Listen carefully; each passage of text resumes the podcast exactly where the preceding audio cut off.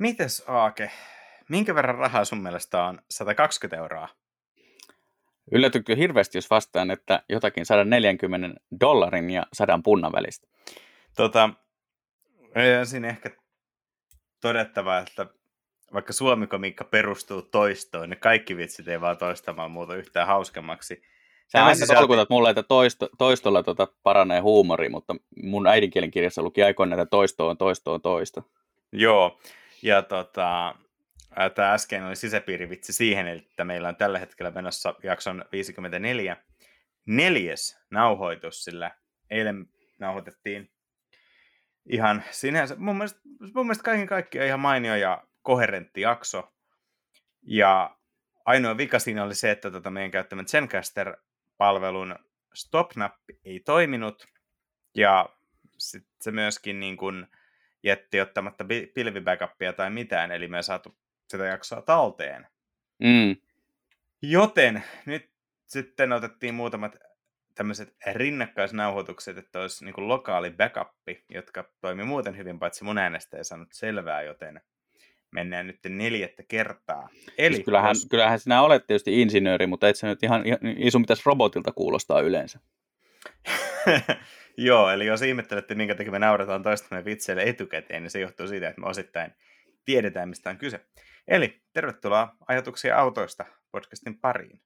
Tervetuloa tosiaan jälleen kerran tämän 54. jakson pariin. Ja tämä tota, valikoitu aiheeksi tämmöinen anekdoottipohjainen lähestyminen, eli BMW-lehdistöautoa hakiessani tällä viikolla niin törmäsin erääseen kollegaan, joka kiitteli kyllä hyvästä showsta ja sanoi, että tangentit ovat varsin villejä, koska tota, ne sisältää joko tosi paljon tekniikkaa tai tosi paljon aaseja.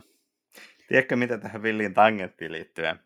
No. Mä just tajusin, että mä unohdin kertoa tässä mun alkujuonnossa tällä kertaa, että mistä sillä 120 eurolla oli kyse.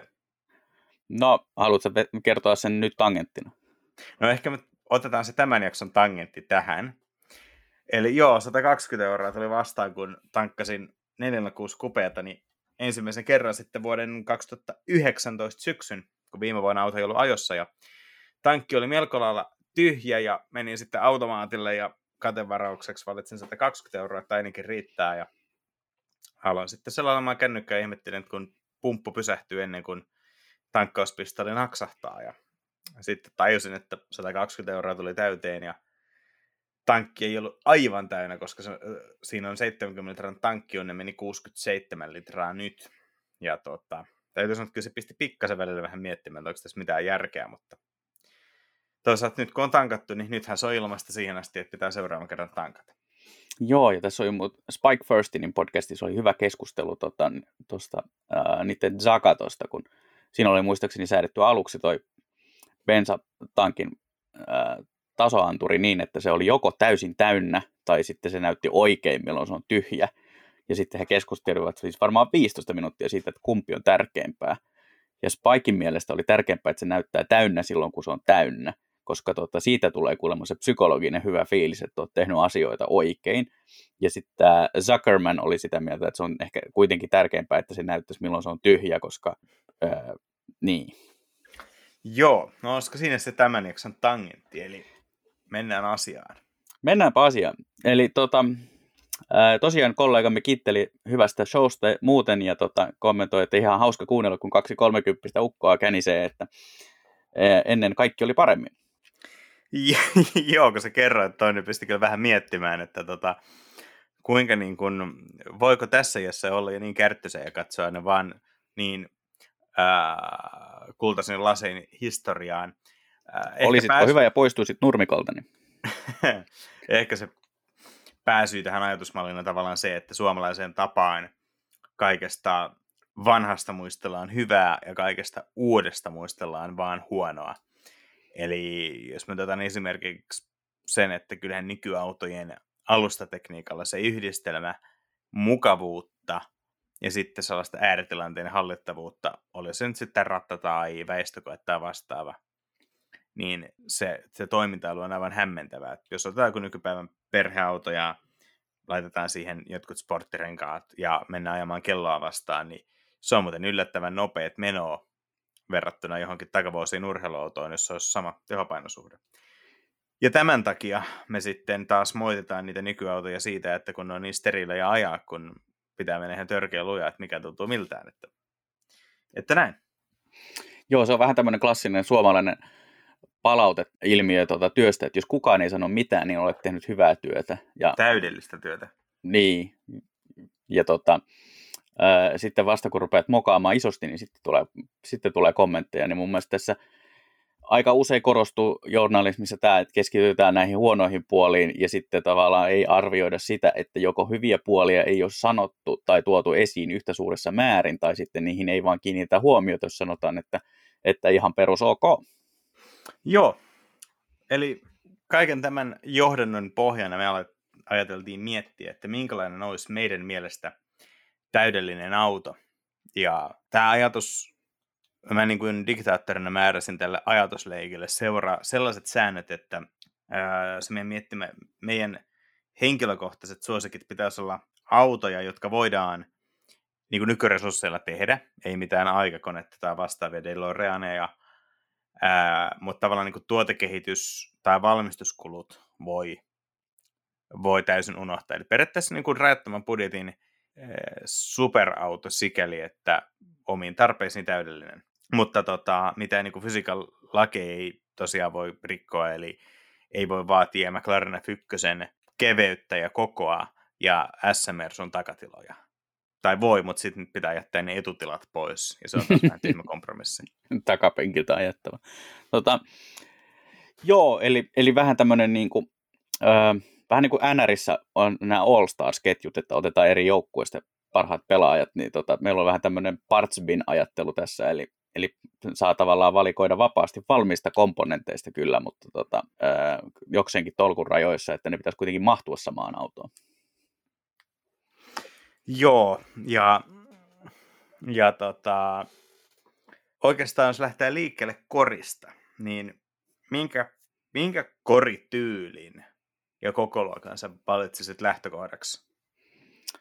Mm, joo, tässä tota, se kantava ajatus oli kuitenkin se, että kyllä ehkä mun unelma-autossa olisi, tai täydellisessä autossa, niin se olisi niin sporttisedan tyyppinen ratkaisu, koska tota, ihan niin hardcore en ole, että kaksipaikkainen tai joku muu roadster-hässäkkä olisi niin kuin se, mitä kaipaan.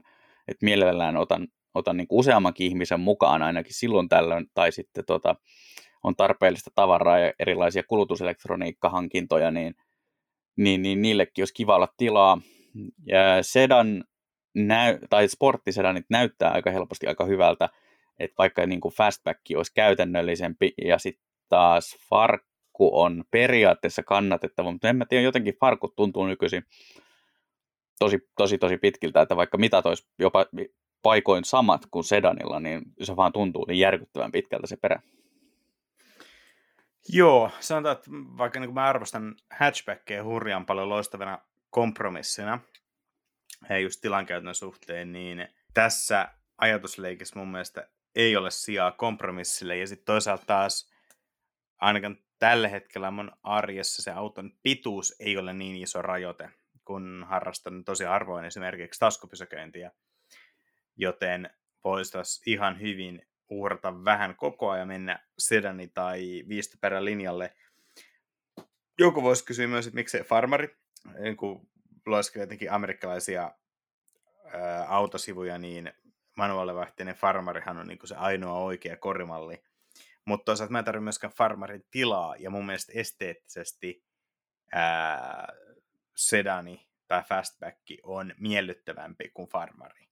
Myös itse asiassa mä aloin just nyt miettiä, että myös kupea voisi olla aika houkutteleva, mutta mm, ehkä mä silti ottaisin takaa sen yleisen käytettävyyden nimissä.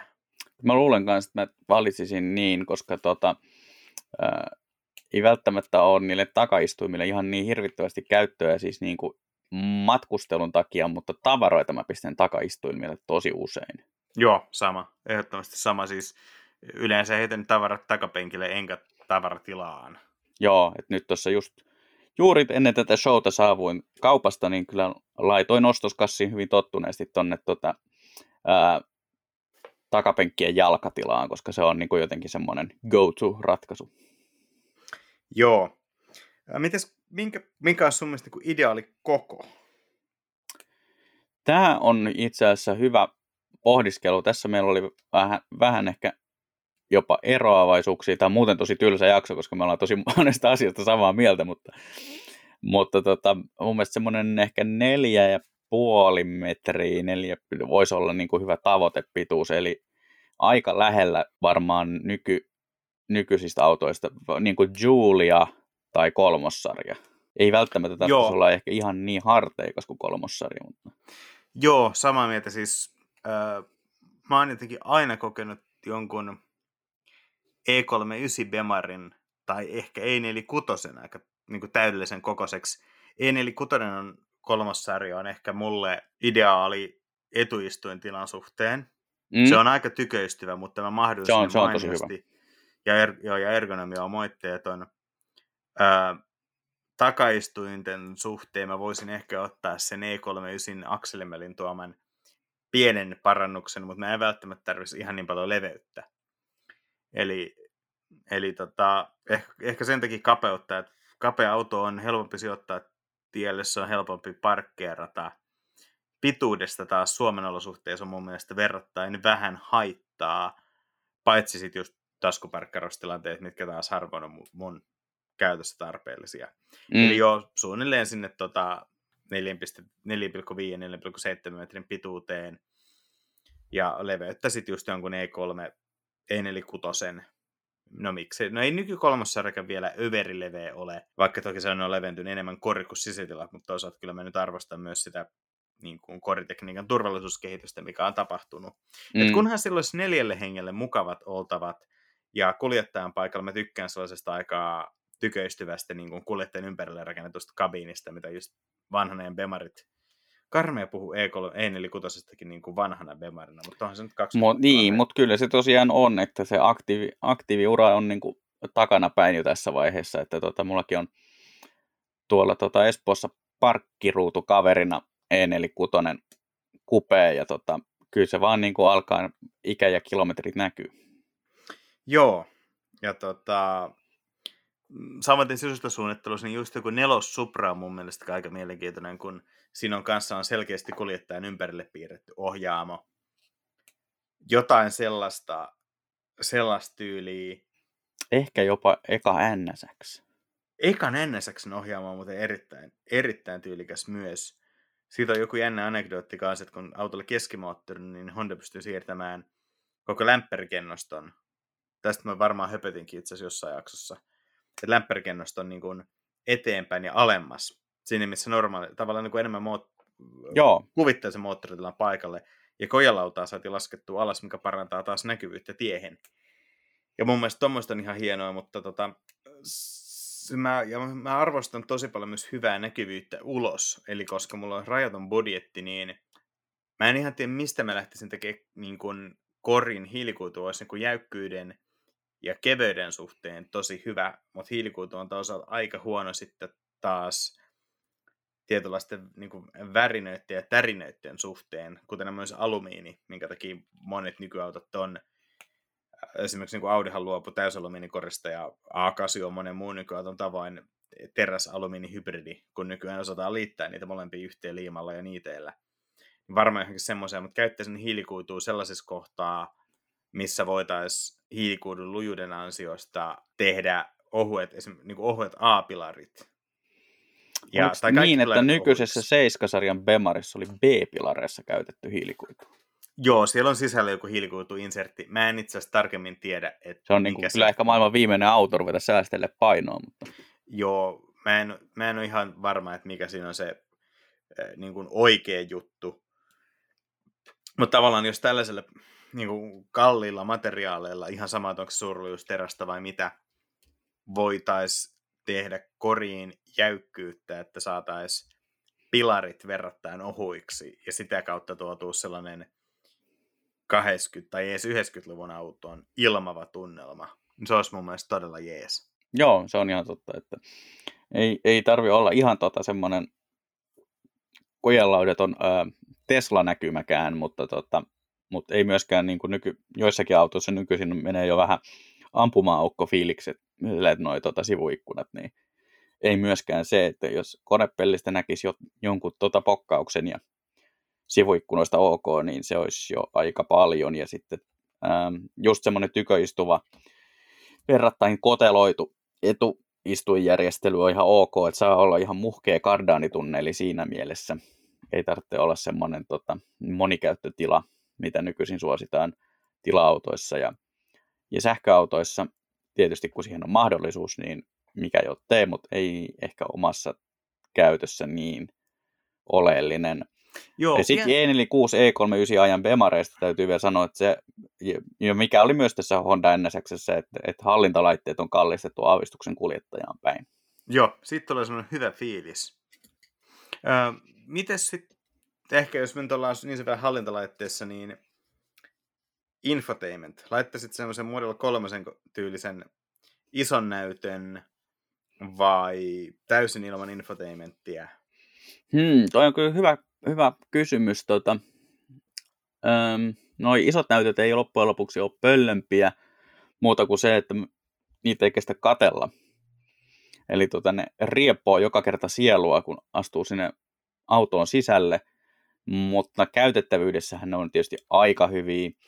Mutta nyt oli tosiaan viikolla ajossa BMW-merkkinen auto, jossa oli iDrive-järjestelmä, johon sisältyi tämmöinen maaginen tulevaisuuden innovaatio, iPodistakin tuttu rulla, joka oli tota, aika miellyttävä ominaisuus siinä vaiheessa, että kun meni hermokosketusnäyttöön tai sitten saatiin, jos, jos tota kuljettajana tekee jotakin, niin äh, rullailu on aika helppo siirtyä niitä valikoita ja sitten koska se naksahtaa, niin sitten tietää tasan tarkkaan menikö valinta perille vai ei niin siinä on niin kuin aika lähellä tota, hyvää järjestelmää. Ihan en superisti fanita kaikkia nykyisiä BMW-ratkaisuja haudata niin kuin asioita tosi syvälle niihin valikoihin, mutta mut, tota, mut ehkä iDrive olisi aika lähellä semmoista peruspohjaa.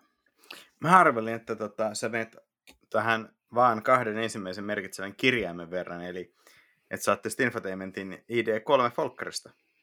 Niin siis lopetetaanko tämänkin jakson nauhoitus kesken vai? Joo, jatketaan. Joo. Mä, mä tykkään tota, tosi paljon siitä, mitä Mazda tekee tällä hetkellä sisustoihin. Joo. Eli esimerkiksi Mazda 3 on hintaluokkaansa todella laadukkaasta materiaaleista tehty, mutta ennen kaikkea mä tykkään siitä niin kuin rauhallisuudesta. Että tekniikka ei tuoda niin kuin alttarille palvottavaksi, vaan se Mazdan tietovideojärjestelmä, joka sinänsä on aika raju BMW-apinointi, on aika elegantisti piilotettu sinne kojalautaan, että siellä on muotoiltu jonkin kokoinen paikka näytölle. Se on käyttöliittymä niin kuin mahdollisimman tumma, jotta se, niin kuin, se ei loista, loista sieltä. Ja se tekee valtaosa niistä asioista, mitä mä haluan. En Mazdan käyttöliittymä ottaisi, mutta samalla sen filosofian, että jos mun perus sisusta olisi niin kuin modernisointi tavallaan niin kuin E46 tai vaikka Honda NSXn designista, niin mä laittaisin sen näytön, joka upottaisi vähän kojelautaan tai sitten tekisin tämän Alpha Julia-tyylisen, eli mi, tämä mittaristokyhmy jatkuu. No itse asiassa myös E, eli E90 oli, että mittaristokyhmy jatkuu näytön yli. Mutta mä pitäisin sen näytön verrattain pienenä. Mua oikeastaan kiinnostaa noissa lähinnä se, että langaton CarPlay toimii hyvin, ja sen lisäksi joo, ajotietokone-tyyppiset asiat ja auton valikot Mua ärsyttää, kun vielä nyt alkaa olla viimeisetkin autot poistunut markkinoilta, missä niin kuin, jotku, no joo, itse asiassa Toyota-konsernilla on vielä paljon sitä, että ajoavustimet ja vastaavat jutut konfataan niin kuin mittariston pienen näytön kautta, kun sitten sulla on vieressä se iso screeni, miltä ne olisi helppo säätää. Niin mm. ne mä haluaisin sinne keskinäyttöön, mutta mittariston mä ehdottomasti analogisena. Siellä voisi olla joku näyttöelementti, mutta ehdottomasti analogiset mittarit, Mä haluaisin ainakin nopeuden, kierrosluvun, veden lämpötilan, öljyn lämpötilan ja, eh- ja öljyn paineen. Mm, joo. Ni- ni- niillä mä pää- ne, ne olisi kiva olla mekaanisena. Ää, mä tykkään hurjan paljon niin Honda, itse asiassa Hondan User Layout-mittaristossa on tosi hieno. Bemarin vanha perinteinen analoginen layoutti on totta kai yksi mittapuu.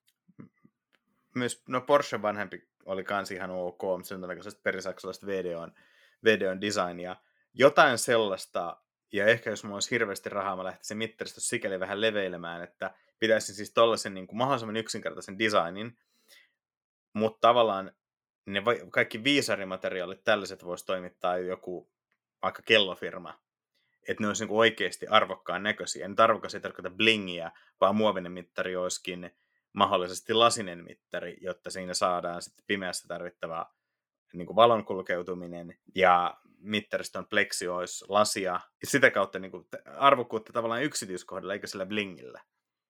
Joo, toi olisi itse asiassa aika, aika hyvä näkemys, että tota, semmoinen klassinen vuosituhannen vaihteen mittaristo on mun mielestä siinä mielessä hyvä, että siinä näkyy selkeästi tavallaan se, kun se on, ne on oikeita mittareita, niin ne on tosi kolmiulotteisia ihan niin kuin luontevasti, Joo. ilman että tarvitsee laittaa 3D-näyttöjä ja niin kuin feikki 3D-näkymiä noihin digimittaristoihin. Ja sitten kun digimittaristot on edelleen semmoinen niin kuin lupaus, joka odottaa sitä lunastusta, että, että niin kuin lukuun ottamatta VV-konsernia, joka välillä laittaa niin kuin ison, ison karttanäkymän sinne, niin niille ei niin kuin oikeasti ole keksitty mitään järkevää käyttöä. Tuota karttaa mä mietin, mutta... Mutta se, mut sekin on ihan ok, jos se on vain keskinäytössä. Niin, tai sitten todella hyvä hudi. Niin, ei, ajo, siis... joo, kuljettajan ajo-ohjeet voi tulla ihan hyvin sinne, että käännyt tästä risteyksestä ja sitten se karttanäkymä näkyy keskinäytössä, niin se ajaa saman asian kuin se, että se olisi siellä mittaristossa. Joo, ja esimerkiksi niin kuin nopeus on ehdottomasti ne, ne näyttävä digitaalisena, koska tämän nopeusvalvontakameroiden, anteeksi, liikennevalvollisuus, val, mikä se on, liikenneturvallisuus? Liikenneturvallisuutta parantavien ö, automaatiolaitteiden. Joo, aikakaudella silloin väliä, että onko sulla vauhtia 84 vai 86. Eli, eli digitaalinen nopeus, se voisi näkyä itse asiassa ihan hyvin myös semmoinen analogisen mittaristossa olevassa pienessä näytössä, tai sitten se voisi olla vain hudissa. Mutta mut hudi on mun mielestä parha, parhaita asioita, mitä on tullut. Joo, toi on ihan, ihan hyvä pointti kyllä. Mulle ehkä riittäisi toi, että tota, ö, monet lisämittarit, niin kuin just öljylämpö ja tommoset, niin voisi laittaa kyllä, ne saisi ehkä olla pienellä näytöllä diginä. Niitä ei tule katsottua niin usein, mutta se on kiva tieto voida hakea sieltä tarvittaessa. Että tota, varmaan kierroslukunopeus, polttoaine ja jäädytysnesteen lämpötila. Miksei tietysti voi olla niin, että vaihdetaan jäädytysnesteen öljylämpötilaa, mutta kuitenkin. Itse asiassa nyt tästä tuli spontaanisti mieleen semmoinenkin idea, että tämän mun auton infotainmentti olisi myös integroitu niin kuin valmistajan oman virallinen testeri. Että jos sitten nyt jotain hajoisi, niin mun ei sitten tarvitsisi lyödä OBD-lukijaa tai jotain tota, valmistajan merkkikohtaista diagnostiikkalaitteistoa tai jotain yleisdiagnostiikkalaitteistoa kiinni, vaan niin kun mä saisin ne samat vikakoodit sen auton näytön kautta. Ja mm-hmm. mahdollisesti vielä niin samoinen selity- selityksineen, mitä se auton tietovirhejärjestelmä antaa, koska se on mun mielestä välillä älytöntä, että se auto tietää sen vian, sytyttää merkkivalon, sitten sun pitää saada hirveä kohtuullisen sun vaiva, jos tien päälle, että sä tietää, että no mistä tämä vikakoodi tulee. Että onko tämä joku semmoinen, minkä sä voit heti noterata, että tämä on sekundäärinen juttu, että ei ole niin väliä, vai semmoinen, että nyt, nyt pitää antaa huomiota tälle. Niin mi, miksi me ei voi saada se isolle näytölle? Mutta tota, ää, mites muuten sisusta, niin kun, minkä, minkä tyylistä verhoilua? Ottaisit suoraan jonkun valmistajan materiaaleja vai kehittäisit se jotain niin kuin ihan omaa? Paha sanoa, siellä on tota, mielenkiintoisia materiaaleja ollut ympäri ämpäri erilaisia autosegmenttejä.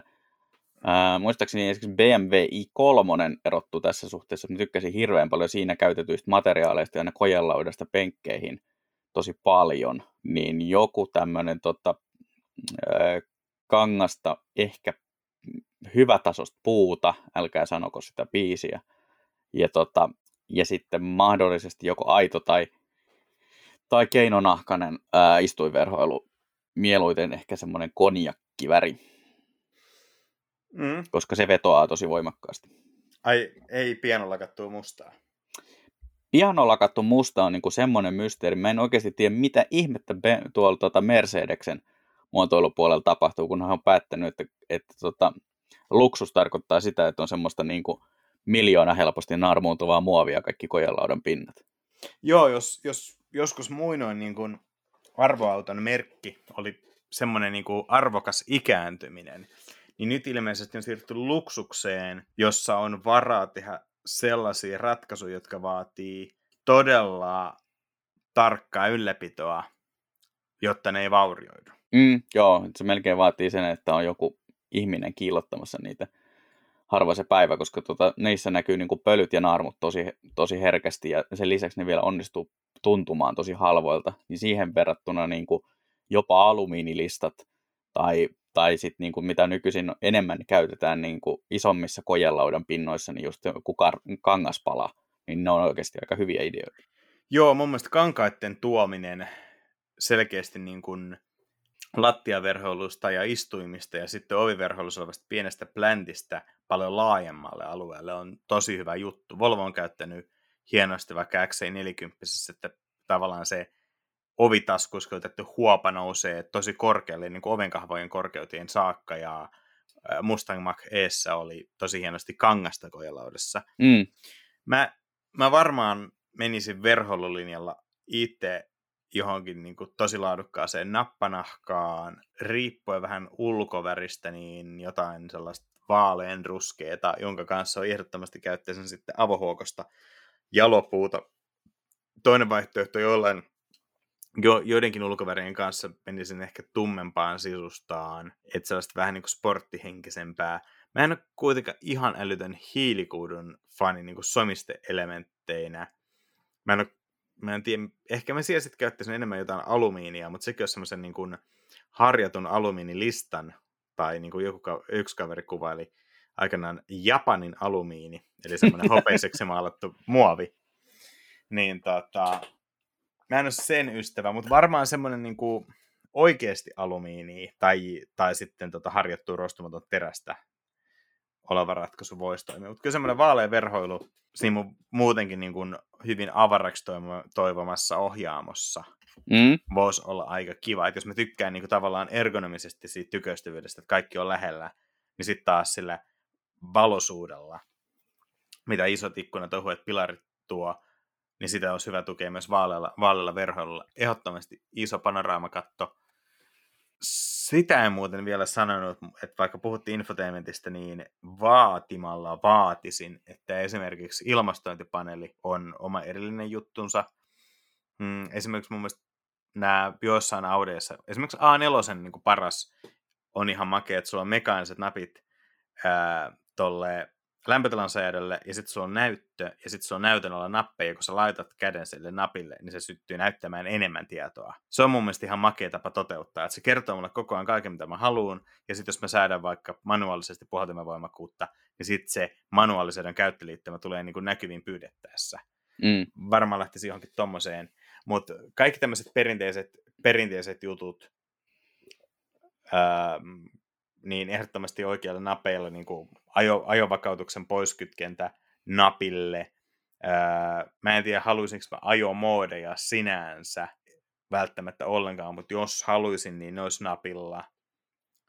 Ja tavallaan niin vähän, tiety, jotkut asiat on semmoiset niin konfattavat jutut, kuten joku ää, ajoavustin, että onko se niin kuin, pitääkö se kaistella vai varoittaako se vai onko se pois. Semmoiset mä ymmärrän, että ne on parempi laittaa valikoihin, koska siitä tulee liikaa optioita niin kuin helpolla niin kuin mekaaniselle napille, mutta joku ESC, joka on vain niin on tai off, niin ehdottomasti napille. Mm, joo, se on ihan totta. Ja sitten tota, äh, ohjauspyörässä kanssa aika, aika mielellään rajattu nappivalikoima, mutta ei, ei myöskään noita touchpadeja.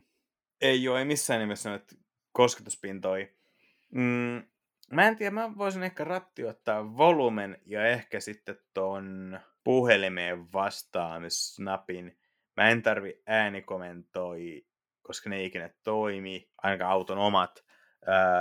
Sitten nämä niin lähteen, audiolähteen valinta mm. ratissa on aivan turha, koska just sä kuuntelit jotain podcastia, sä painat vähän väärä nappi ja sit sä oot AM-kanavalla.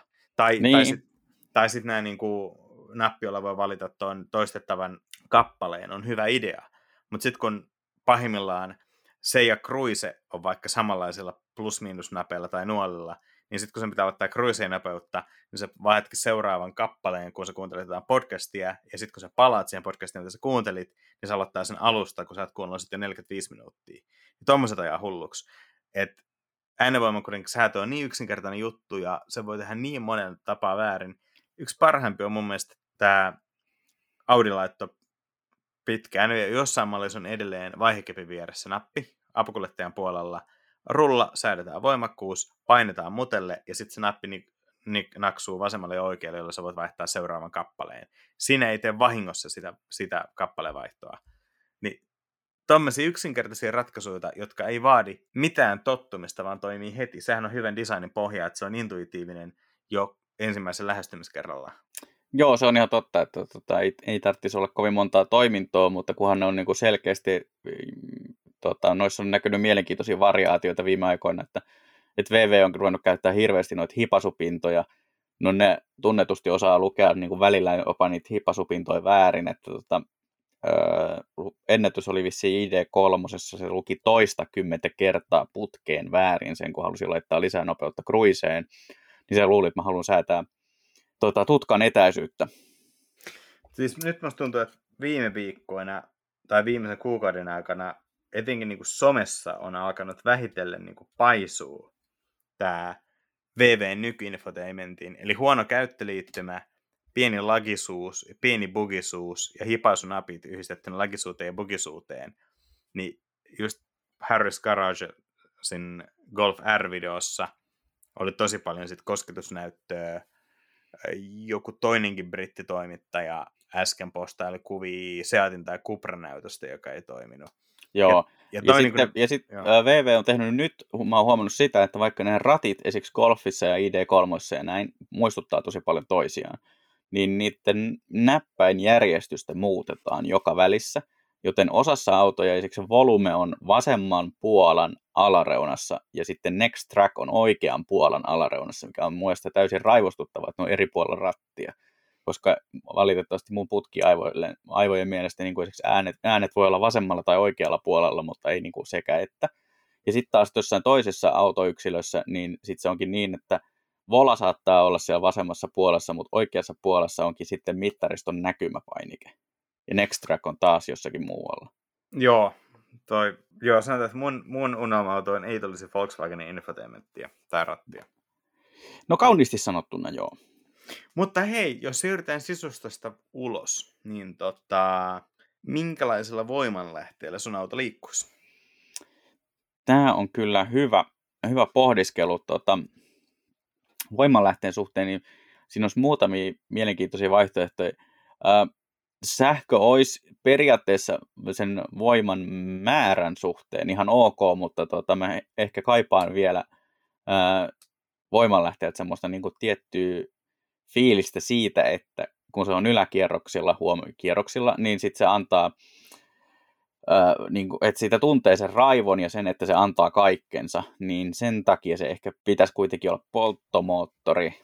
Mä en ole ihan sata varma, pitäisikö se olla kuusylinterinen vai kasi vai ehkä jopa kymppi. Tämä on ehkä asia, josta pitäisi tota, keskustella jonkun tota, asiansa osaavan moottoripojan kanssa, että mitäs, tota, mikä olisi heidän päivän kokin suositus. Joo, mä tota, mulla käytännössä ainoat vaihtoehdot olisi sähkö tai bensa. Ja kyllä mä tässä kohtaa menisin polttomoottoriin nimenomaan sen polttomoottorin tuoman tunnelatauksen takia. Ää, niin itse asiassa tässä konseptissa, koko tässä ajatusleikissä ideana oli myös se, että tota, tämän unelma-auton rinnalle saa ottaa muutama sadan euron hintaisen pommin, jolla voi sitten ajella niin kuin vaikka pahimmat talvikuukaudet tai käydä Ikeassa tai mitä vaan.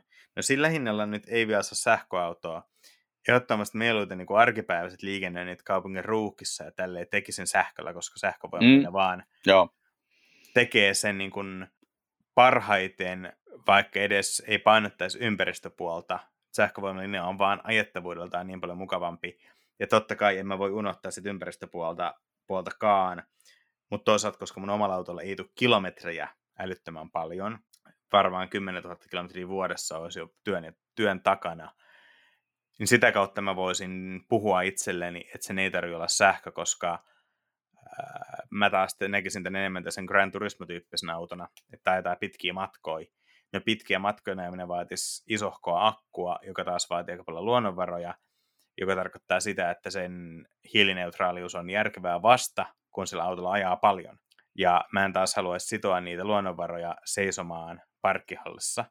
Joten näillä puheilla mä voin perustella itselleni bensamoottorin, ja koska ollaan jo mäntämoottoreissa, niin en näe mitään vaihtoehtoa, miksi ei V12. V16 mä en ole ikinä kuullut livenä, mutta mä veikkaan, että se olisi vähän överi. Eli 12-sylinterinen ehdottomasti ahtamaton bensamoottori.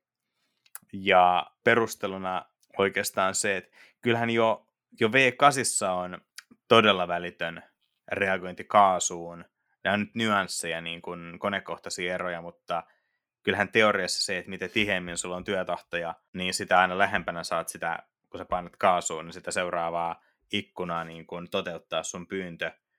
Ja käynnin tasaisuus parantuu. V12 käy tosi netisti, se on tosi elegantti. Se on se rivikutosen pehmeys ja hienostuneisuus. Ja sitten toisaalta, kun se kiertää kunnolla ja etenkin imuäänet, imuäänet olisi mulla se, jota mä äänipuolessa panostasin, niin se on niin semmoinen syvä ja so, syvä ja monipuolinen rikas sointi. Eli mä vertaisin sitä, että tavallaan jos Rivi nelonen on se Alkon kyykkyviini, kuudesta, kuudesta kahdeksaan euroon.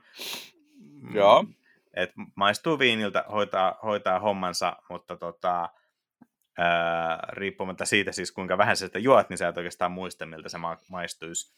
Ja jos katsot vaikka viiniarviointia, niin aina mitä ää, hienompi rypäle, mitä pidempi kypsytysaika, mitä hienompi viini, niin sen pidempi se kuvaus on, koska se ehtii kehittyä, siis orgaaninen prosessi, niin siihen vaan kehittyy enemmän nyansseja, johon sitten osaava viiniasiantuntija tarttuu kiinni.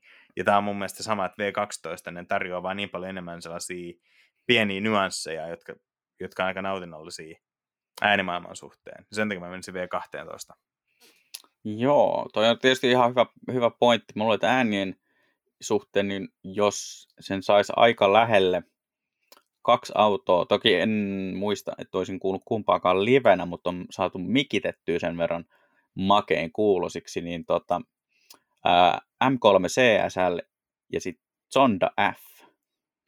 Voi jösses, Zonda F. Siis, niin, voi niissä jösses. on niinku, niin sanotusti bukee kunnossa.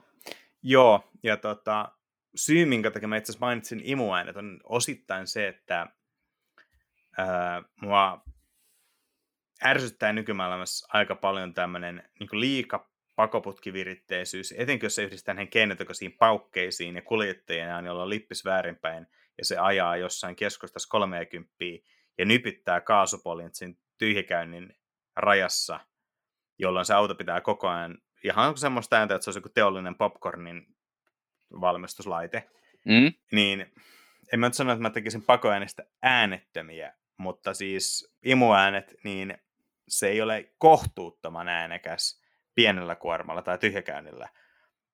Etenkin kun puhutaan isosta moottorista, joka, joka liikuttaa autoa vaivatta niin kuin ihan hyvin kevyellä kuormalla. Ja sitten kun avataan räppänät täysin, niin sitten se saa laulaa. Eli käytännössä jotain niin kuin läppärunkoratkaisua, eli kaasuläppä per, per sylinteri, mitä just vaikka vanhat kunnon MB-marit harrasti, että ne imuäänet tulee oikein hyvin esiin. Eli sikäli joo sanon, että äänien suhteen Zonda F tai jotain. No Zonda F oli ehkä vähän enemmän pakoputkiviritteinen. McLaren F1 on hyvä esimerkki autosta, missä niin kuin imuäänet on kaikki kaikessa. Ja puhuttiinkin yhdessä jaksossa siitä, miten ää, toi imuilma imetään niin taustapeilin päältä suunnilleen. Tai no, en voi sanoa taustapeilin päältä, kun se on keskeltä istuttava auto, mutta niin kuin kuljettajan pään päältä kanavaa pitkin moottoritilaan ilmanputsareille – ja se, sisä, se sisäkaton hiilikuidun paksuus on säädetty niin, että se lähtee resonoimaan ja toimii tavallaan niin kuin, muuttaa tavallaan auton sisustan osin niin kuin kaiuttimeksi sillä imuäänellä. Tuommoisia ratkaisuja mä miettisin, että, että saisi niin kuin mahdollisimman hyvän siitä äänikokemuksesta ilman, että se on niin kuin hirveän ympäri, niin kuin normaalia, jossa semmoinen ympäristön saastuttaja, äänesaastuttaja siis. Joo, ei ehkä tota, kuulin tällä viikolla semmoisen klassisen tota, kaksilitrasen tota, kaksoiskytkin vaihteistolla varustetun vähän sporttisemman auton tota, semmoisen tota, snort ääni, äänimaailman, kun se kiihdytteli tuolla 30 alueella, niin se tota, oli tosi paljon semmoinen, että ei, ei ainakaan tätä. Joo, mä ajelin uudella M4 Bemarilla ja tota, täytyy sanoa, että ei kyllä niinku, vaikka ei ollut nel, nelisylinterinen kone, niin ääntä on paljon, mutta mä en vaan niinku syty siihen äänen tavallaan laatuun. Mutta joo, ei, ei, mennä, ei mennä siihen, se on mm. oma, oma kaninkolonsa. Mutta tota, muuten niin kuin moottorista, niin mä varmaan soittaisin tolle Gordon Murreylle ja kysyisin, että mikä on sen Cosworthin tyypin nimi, joka kehittää hänen T50 superautonsa moottoria. Mä en nyt muista, oliko se kolme litranen vai... Se oli kolme ja vähän päällä. Joo, ja kiertikö se mitä 11 tonnia vai 11 vai 12. Joo. Joo. Niin mun mielestä tässä olisi niin hyvät lähtökohdat. Ehkä mä tinkisin vaikka kierrosuvut sinne 10 tonnin paikkeille ja iskutilavuutta se 4 tai 5 litraa, ehkä 6, ei se nyt haittaa. Että saisi mahdollisimman sen verran hyvän alaväännön, että, että vaikka se olisi aika kireeksi viritetty kone, niin se liikkuisi vaivatta kaupungissa, koska mä haluaisin ehdottomasti manuaaliksi. Eli mm. niin kuin kapeita vetoalueita ei voisi tai niin kapeita, mutta heikko alavääntö ei voisi kompensoida sitten hirveän tiheällä automaattivaihteiston porrastuksella, porrastuksella. Eli pitäisi olla kuusivaihteinen manuaali ää, sen takia tosi monesta, monesta syystä. Syy yksi on se, että se vaan lisää interaktiota auton kanssa, mutta se manuaalin pitäisi olla niin kuin vaihtolaadultaan ihan huippuluokkaa. Edelleen varmaan paras manuaalilaatikko, millä mä oon ajanut, on ykköskorin MX-5, mutta tosi monessa autossa on, no ei tosi monessa, mutta siis kyllähän noita muitakin esimerkkejä on, mutta sellainen niin kuin lyhyt, napakka, tarkka vaihto, jos sen pystyisi yhdistämään tällaiseen klassiseen Ferrin kulissiohjattuun, tai niin kuin ohjaajan kulissiin, niin kyllä, mutta jos se kulissi tekisi siitä yhtään kankeamman, niin sitten mä tinkisin siitä. Toinen syy manuaaliin on se, että manuaali tekee autosta hitaamman. Eli nykyautot on niin törkeen nopeita, ja niin kuin mä joskus totesin niin tällä jakson alussa, että vähän steriileitä, niin se, että sulla on, sun pitää vaihtaa itse, niin sulla tulee katkoja siihen etenemiseen, mikä hidastaa. Siis kokemus syvenee, nopeus hidastuu, niin kaksi plussaa. Toinen on se, että manua, tai kolmas syy itse on se, että manuaalilla sä käytät sen moottorin niin kuin koko toiminta-aluetta paljon laajemmin. Kaksoiskytkimellä on niin helppo tiputtaa pienemmälle, kun sun kierrokset tippuu vaikka neljään tonniin, ja sitten vaihdat pienemmälle, sitten saat taas vaikka viidessä tonnissa. Mutta manuaalilla saat kerrasta laskea vaikka kolmeen tonniin, ja sitten lähdet kiihittämään sieltä, ja yhtäkkiä sä nautit sen koko moottorin toiminta-alueesta. Toki se vaatii sen, että se moottori on hyvä. Mm, joo, niin vaatii. Kyllä se tota, kuusivaihteinen manuaali pitäisi olla. Mä rupesin miettimään tuossa ohi menneen, varmaan niin kuin, taas tämmöinen, jos, jos vähän niin kuin maalikauppaa meet meet tota, näyttäen jotakin esimerkkiä, että, että tehkää tämän värinen, niin mä luulen, että vaihteistopajalle niin tota, heittäisin siihen itse asiassa Lotus Evoran, koska siinä oli ihan järkyttävän hyvä vaihto, vaihto tota, fiilis, niin tota, se olisi niin kuin mun mielestä ehkä semmoinen tavoitetila. Kytkimestä en muista siitä autosta, mutta, mutta sen muistan, että vaihdekeppi liikkuu just eikä melkein niin kuin piti. Se oli muutenkin hämmentävä. Kaikki silloin kun Lootuksen mahdollisuus alkoi Suomessa, niin ajoin aika lyhyen ajaa sisällä Elisen Evoran Exigen, ja se oli harvinainen hetki semmoinen, kun on niin pienen merkin autot, joita niin maan kotimainen automedia hehkuttaa, niin aina kuvittelee, että nämä vetää kotiin päin. Siis oli aivan huikeita pystyy toteamaan, että ei kun nämä on oikeasti niin hyviä. Että pieni firma jossain ladossa kasaa aivan järkyttävän hienoja autoja. Joo, niin tota, siinä olisi niin kuin mun mielestä semmoinen – vaihtofiiliksen mukaan se, se niin kuin mitä tavoitellaan. Ja muuten mä oon aika samaa mieltä, että kyllä se pitäisi manuaali olla siltä osin, että se sitoo siihen ajamiseen, koska täydellisen auton pointti on kuitenkin se, että sitä ajetaan isolla A-kirjaimella, niin, niin tota, se sopii siihen.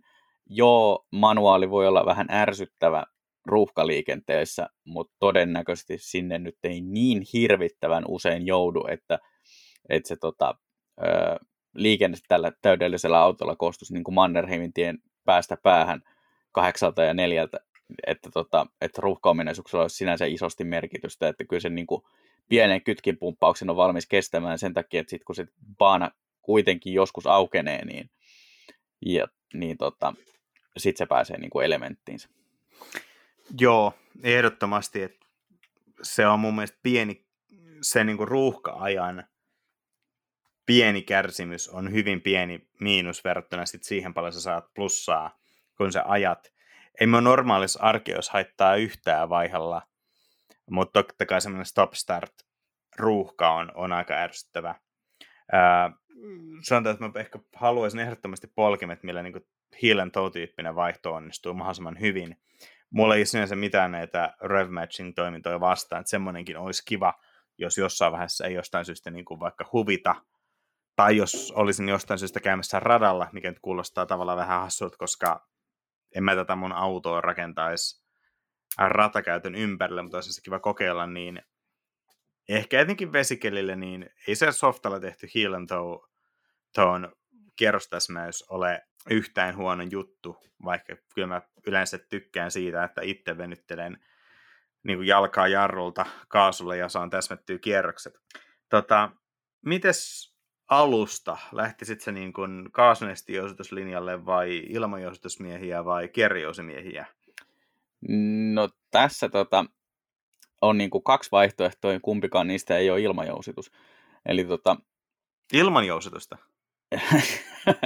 ei vaan ilmajousitus ei ole koskaan, koskaan erityisemmin sykähdyttänyt mua, että mun mielestä se on lähinnä budjettimallin jousitus, hei vaan Citroen, niin tota, näin, mutta en mä ehkä kuitenkaan tolla tavalla ajamiseen keskittyneeseen kamppeeseen ottaisi kaasunesten jousitustakaan, niin kyllä se varmaan pitäisi olla ihan perinteinen kierrejousi meininki. Ähm, ei tarvitse olla ihan sikajäykkä alusta, eli tota, mie saa vähän tuntuu autonkin liikkeet siinä, ja sitten pitäisi kuitenkin olla jonkinlaista, äh, jonkinlaista nöyryyttä niin kuin käsitellä myös reaalimaailmasta löytyviä kuoppia ja töyssyjä, että tota, ei, niin kuin, äh, ei tarvitse valita hattua sen mukaan, mikä osuu kattoon. Joo, sanotaan, että maailmassa on totta kai paljon hyviä ilmajoistuksia, mutta mun mielestä ilmajoistus on saanut ihan turhaa gloriaa. Ää, pääpointti on varmaan useimmiten se, että yleensä ne autot, mihin aletaan laittaa ilmajousutusta, jotenkin meidän markkinoilla, on lähtökohtaisesti aika kalliita ja panostettuja, jolloin ne on no, automaattisesti mukavia. On, on monta tosi huonoakin suoritusta, mutta keskimäärin ne on tietenkin mukavampia kuin halvemmat teräsjousutetut. Ja ilmajoustus ottaa aina sen kunnian, vaikka se on vain yksi elementti siellä niin kuin puslien, pyörän tuennen, apurunkojen kiinnitysten ja vastaavien joukossa. Mm, mä en oikeastaan, mulla ei sen varmaan se väli, kummalla se on tehty. Öö, toi, esimerkiksi joku niin Porsche Taycan todistaa, miten järjettömän painavan auton voi tehdä yhtä aikaa mukavaksi ja tosi hyväksi ajaa ilmajoustuksella. Mutta sitten toisaalta taas, kun mä pyrkisin kuitenkin painossa niin minimiin kuin mahdollista uhraamatta niin kuin mukavuutta ja. Eli jos nyt puhutaan 1500-1700 kilon haarukasta, koska mä kuvittaisin, että rahalla saa vähemmän, eli rahalla saa keveyttä, niin mä voisin ehkä siinä painoluokassa pärjätä oikein mainiosti teräsjousilla, mutta aika huippuluokan iskuvaimennusta sitten, kiitos. Mä, mä tykkään autoista, mitkä on niin kuin, missä on semmoinen mukava pintapehmeys, että se auto syö töys, tienpinnan töys tosi tehokkaasti. Kori saa elää sellaisia hallittuja laajoja liikkeitä, mutta iskuvaimennuksen pitää pitää kiinni siitä, että se ei missään kohtaa saa alkaa heijaamaan. Eli verrattain pehmeä progressiivinen joustus ja herkkä ja tehokas iskuvaimennus. Herkkä sikäli, että se, niin kuin se auto, pyörien pitää pystyä seuraamaan tie pintaa. Jos siellä järjestelmässä on paljon kitkaa, niin se kitka jo yksissään välittää ison osan töyssyistä koriin, kun se, ilman, että se lisku, varsinaisen liskuvaimennuksella ei mitään mahdollisuutta, niin kuin, mahdollisuutta toimia. Mm. Ja jousittamattomaan massaan mä panostaisin aika paljon, eli varmaan pysyisin jossain aika maltillisessa vannekossa, varmaan tässä suorituskykyluokassa joku 18 olisi aika minimi. Ja siinäkin koko luokassa pitäisi varmaan omistaa jonkun rengasfirman osakkeita, että sais halutut renkaat. Mä oon aika iso Michelin Pilot Sport 4S fani. Valitettavasti niitä renkaat tehdään aika kapeassa koko valikoimassa. Ja, ja tota, se voisi aiheuttaa pikkasen ongelmia, mutta hei, raha ratkaisee. No se on tietysti sillä tavalla iloinen asia, että kaikesta selviää, jos on pätäkkää, ettei muuta kuin tsemppiä illan Eurojackpot-arvontaan. Tota, aika samoilla linjoilla tuossa alustassa, että, että äh, iskuvaimennuksia täytyy olla sen verran herkkä, eli että noi kaikki niin kuin tällaiset töyssyt ja kuopat ja muut epätasaisuudet, ne täytyy pystyä käsittelemään yhdellä liikkeellä, että se ei saa jäädä heijaamaan tai niin kuin muuten nypyttämään tai mitään muutakaan vastaavaa. Ja tota, sillä tavalla, että sitten niin kuin just painon siirrot, esimerkiksi niin kuin, sanotaan nyt vaikka nopeassa ajossa tai rata-ajossa, niin saa tuntua, että saa vähän nyökätä jarrutuksessa ja, ja tota, tuntuu niin kuin se, että kääntää mutkaa, niin auto saa vähän kallistella, että ei tarvitse olla niin kliinisen megavakaata menoa kuin tosi monet saksalaiset premium-merkit yrittää tällä hetkellä tehdä kaikilla erinäköisillä melko tehokkailla, mutta painavilla vippaskonsteilla. Joo, ja se on mun mielestä kiva, että auto pikkasen reagoi sun omiin niin tekosiin, että et, et jos jarrutat niin, että se vähän niiaa tai nyökkää, miten päin se nyt katsotaan, niin. tai kallistella, se saa kallistella vähän, kunhan se sitten asettuu. Asettuu tavallaan sen pienen alkukallistuksen jälkeen ja sitten ryhdistäytyy, mitä parhaat 90-luvun teki aika hyvin. Ja ja tota, myöskään niin pidon rajojen ei tarvitse olla mitkään, mitkään absurdit. Ää, totta kai sit, nyt sanon tämän muistaen, että just ehdottelin 16 V12, joka kertaa jonnekin 10 tonniin. Ää, vaikea kuvitella, että tollainen moottori ei tuottaisi käytännössä jotain 800-1000 hevosvoimaa. Et ehkä mä skaalaan sen moottorin nyt vaikka vaan johonkin tyyliin neljään litraan. Ja sanotaan, että neljä litraa Tämä on niin kuin hankala, koska semmoinen niin viisi sekkaa nollasta sata olisi mulle täysin riittävä kiihtyvyys. Ihan ilman muuta. Joo. Öö, niin sitten tavallaan mä haluaisin sen, mä haluan sen V12, mä haluan sen ahtamattomana, että sen kuuluu äänet hyvin, on välitön kaasuvasti ja mä en tarvi sitä turbointoimaan huipputehoa. Mutta sitten toisaalta mä haluaisin sinne sen verran alavääntöä, että se on lepposa ajaa. Mm-hmm. Et ehkä mä sanotaan, että kolmen neljän litran paikkeelle mä haluan downsizaamaan tätä moottoria. Ja sanotaan, että... Ja näin ne ympäristömääräykset vaikuttaa heti. Joo, semmoinen sanotaan, että 450 500 hevosvoimaa vaikka. No se olisi aika hyvä semmoinen 400, 400 plus. Joo, mä tulin kuitenkin 400 hevosvoimaa alaspäin siitä mun alkuperäisestä ideasta. Ja ehkä mä paikkaisin tätä niin kuin alaväännön puutetta jonkinnäköisellä hybridisaatiolla. Lataushybridi olisi tavallaan järkevä, mutta se tuoma painonlisä on liian suuri. Ja lisäksi lataushybridi on mun mielestä lähtökohtaisesti pikkasen kompromissi. Onko sulla taas ja... tänään semmoinen päivä, kun se on kahden voimanlähteen kompromissi? Ja se vähän riippuu.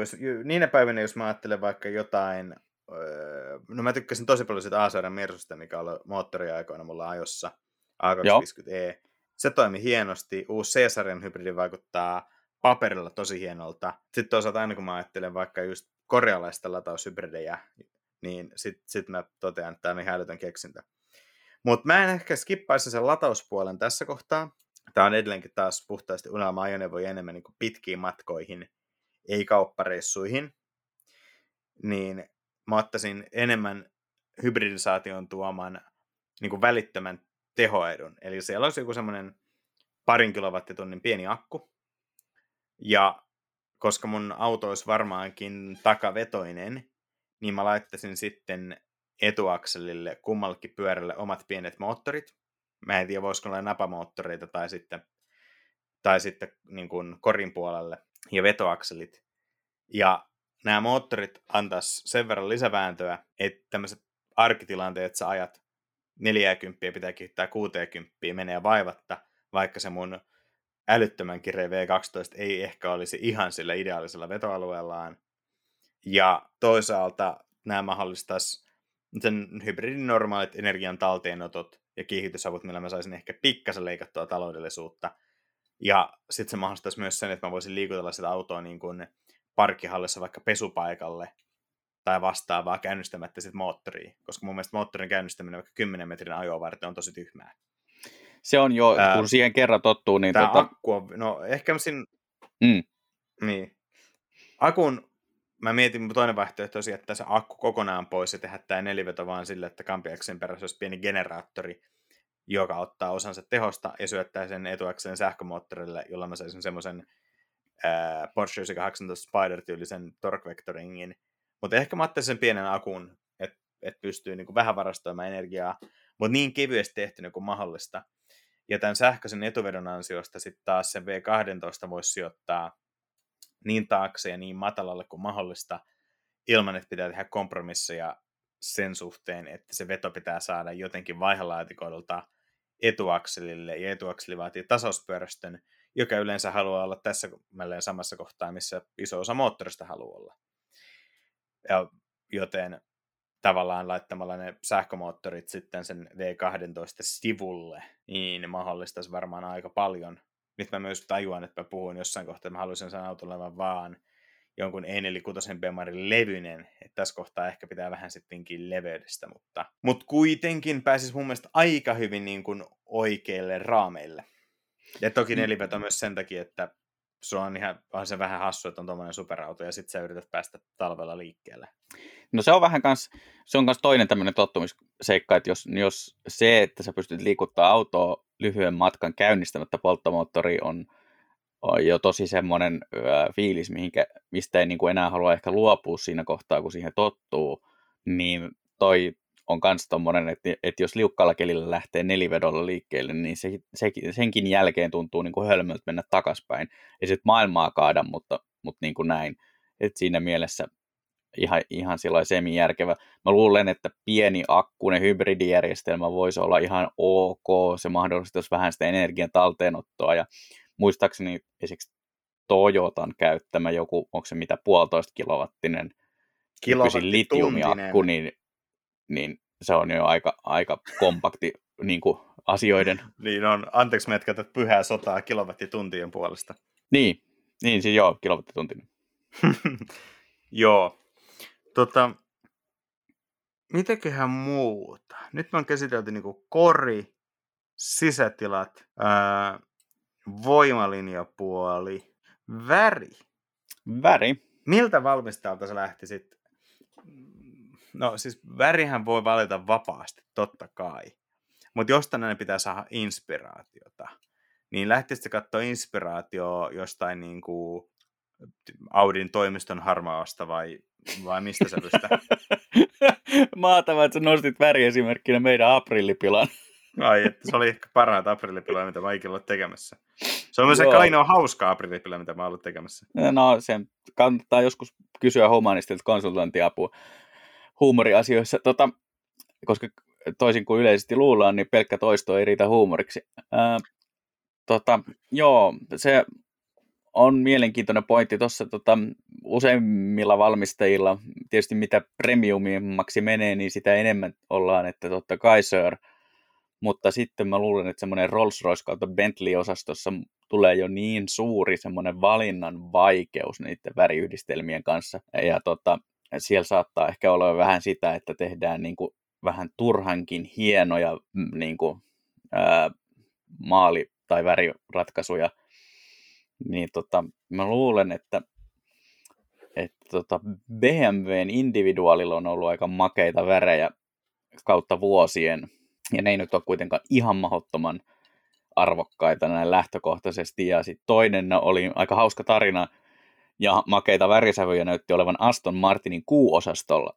Eli tota, äh, Harrin autotallin Harrihan oli nyt re- restauroimassa Jaguariaan ja hän ajatteli, että hei, Aston Martinilla on tuommoinen kiva tuommoinen olivivihreä ja soitti Aston Martinille, että onko teillä tätä kuuverista olivivihreätä autoa missään ja Fleetissä ja sieltä vastattiin, että kyllähän meillä on, haluatko lainata autoa ja, ja tota, hän otti, otti sen auton ja vei sen väriskannaukseen. Ja sitten hän totesi livenä, että tämä väri ei ole ihan niin hyvä kuin mitä nettikonfiguraattori väitti, että tämä taittaa liikaa mustaan. tietyissä valo, valo, valotilanteissa, mutta tota, näppäränä miehenä tämä maaliasiantuntija sanoi, että mehän ratkaisemme tämän ja, ja tota, otti siis peruskannauksen siitä Aston Martinin väristä ja sen jälkeen sävytti sitä vähän uudestaan ja se näytti tota, suoraan sanottuna aika makeelta. Mä en ehkä just sitä olivin vihreää ottaisi itse, mutta joku sininen tai muu vihreä voisi olla aika kova sana. Mahdollisesti myös muut värisävyt, koska olen tota, ö, paikoin sillä tavalla sekaisin, että tykkään myös niin kuin, aika kirkkaistakin väreistä autoissa. Joo, mä tykkään myös kirkkaanvärisistä autoista, mutta ehkä tämän tyyliseen, mitä mä olisin niin rakentamassa, niin varmaan menisin johonkin äh, kirkkaamman pään tumman vihreeseen tai tumman siniseen. Eli siis kirkkaamman pään tarkoittaa sitä, että selkeästi kuitenkin niin kuin vihreä tai sininen, mutta ei semmoinen räikeä, vaan elegantin tumma, mutta ei kuitenkaan sellainen, joka sekoittuu mustaan, ellei ole kirkas auringonpaiste. Ja mun mielestä tollainen yhdessä sen klassisen vaaleen nahan kanssa on aika voittamaton kombinaatio.